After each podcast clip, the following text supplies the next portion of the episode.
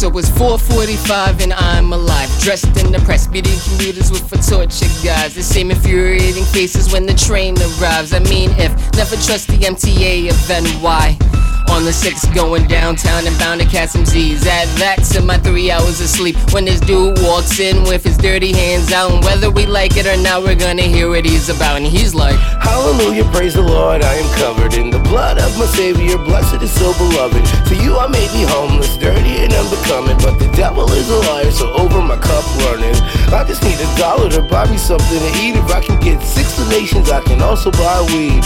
Happy all is wearing Air Jordans on your feet, so it shouldn't be a problem to give me what you don't need. yeah, fuck it.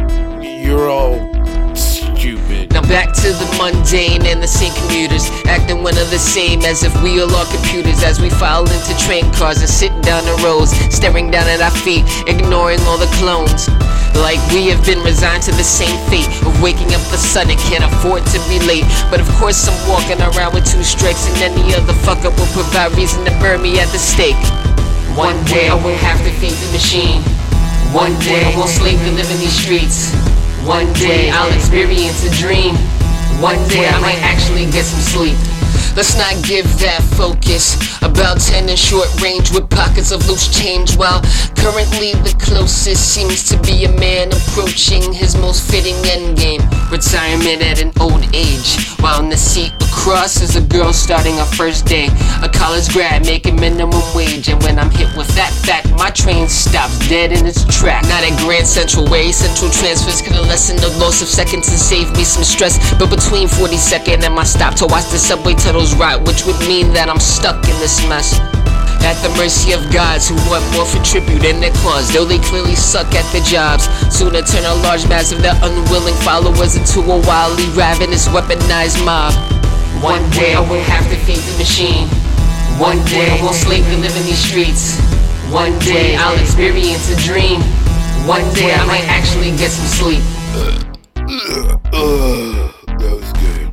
Well, I'ma keep it funky. I'm a tad bit better. All I ever do is trust the wrong bitches and my own babysitters. Used to say that when I grow up, I would be a lady killer. Smart and handsome, heartbreaker, super villain. Huh, where are they now? Probably married with kids. Husband always stepping outside of their commitment. Or maybe not.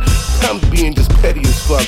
Meanwhile, I'm the nigga that settled for bad luck. Seeing when I man already brushed off in mid sentence, standing at the doors, hoping this train has made its penance. I am let out at Penn Station, full mad dash down the staircase before the car can capture more tenants. To survive in the city, you must study your stops map. Know where the ideal exit is at. 15 some odd years forced me to hone the craft. I am the most nimble traveler, most agile cat. Weaving through human traffic like a movie chase scene. People impede as if to keep dramatic pacing. Gotta catch a transfer, make my way to Secaucus, then catch another train while the brain is screaming, fuck this.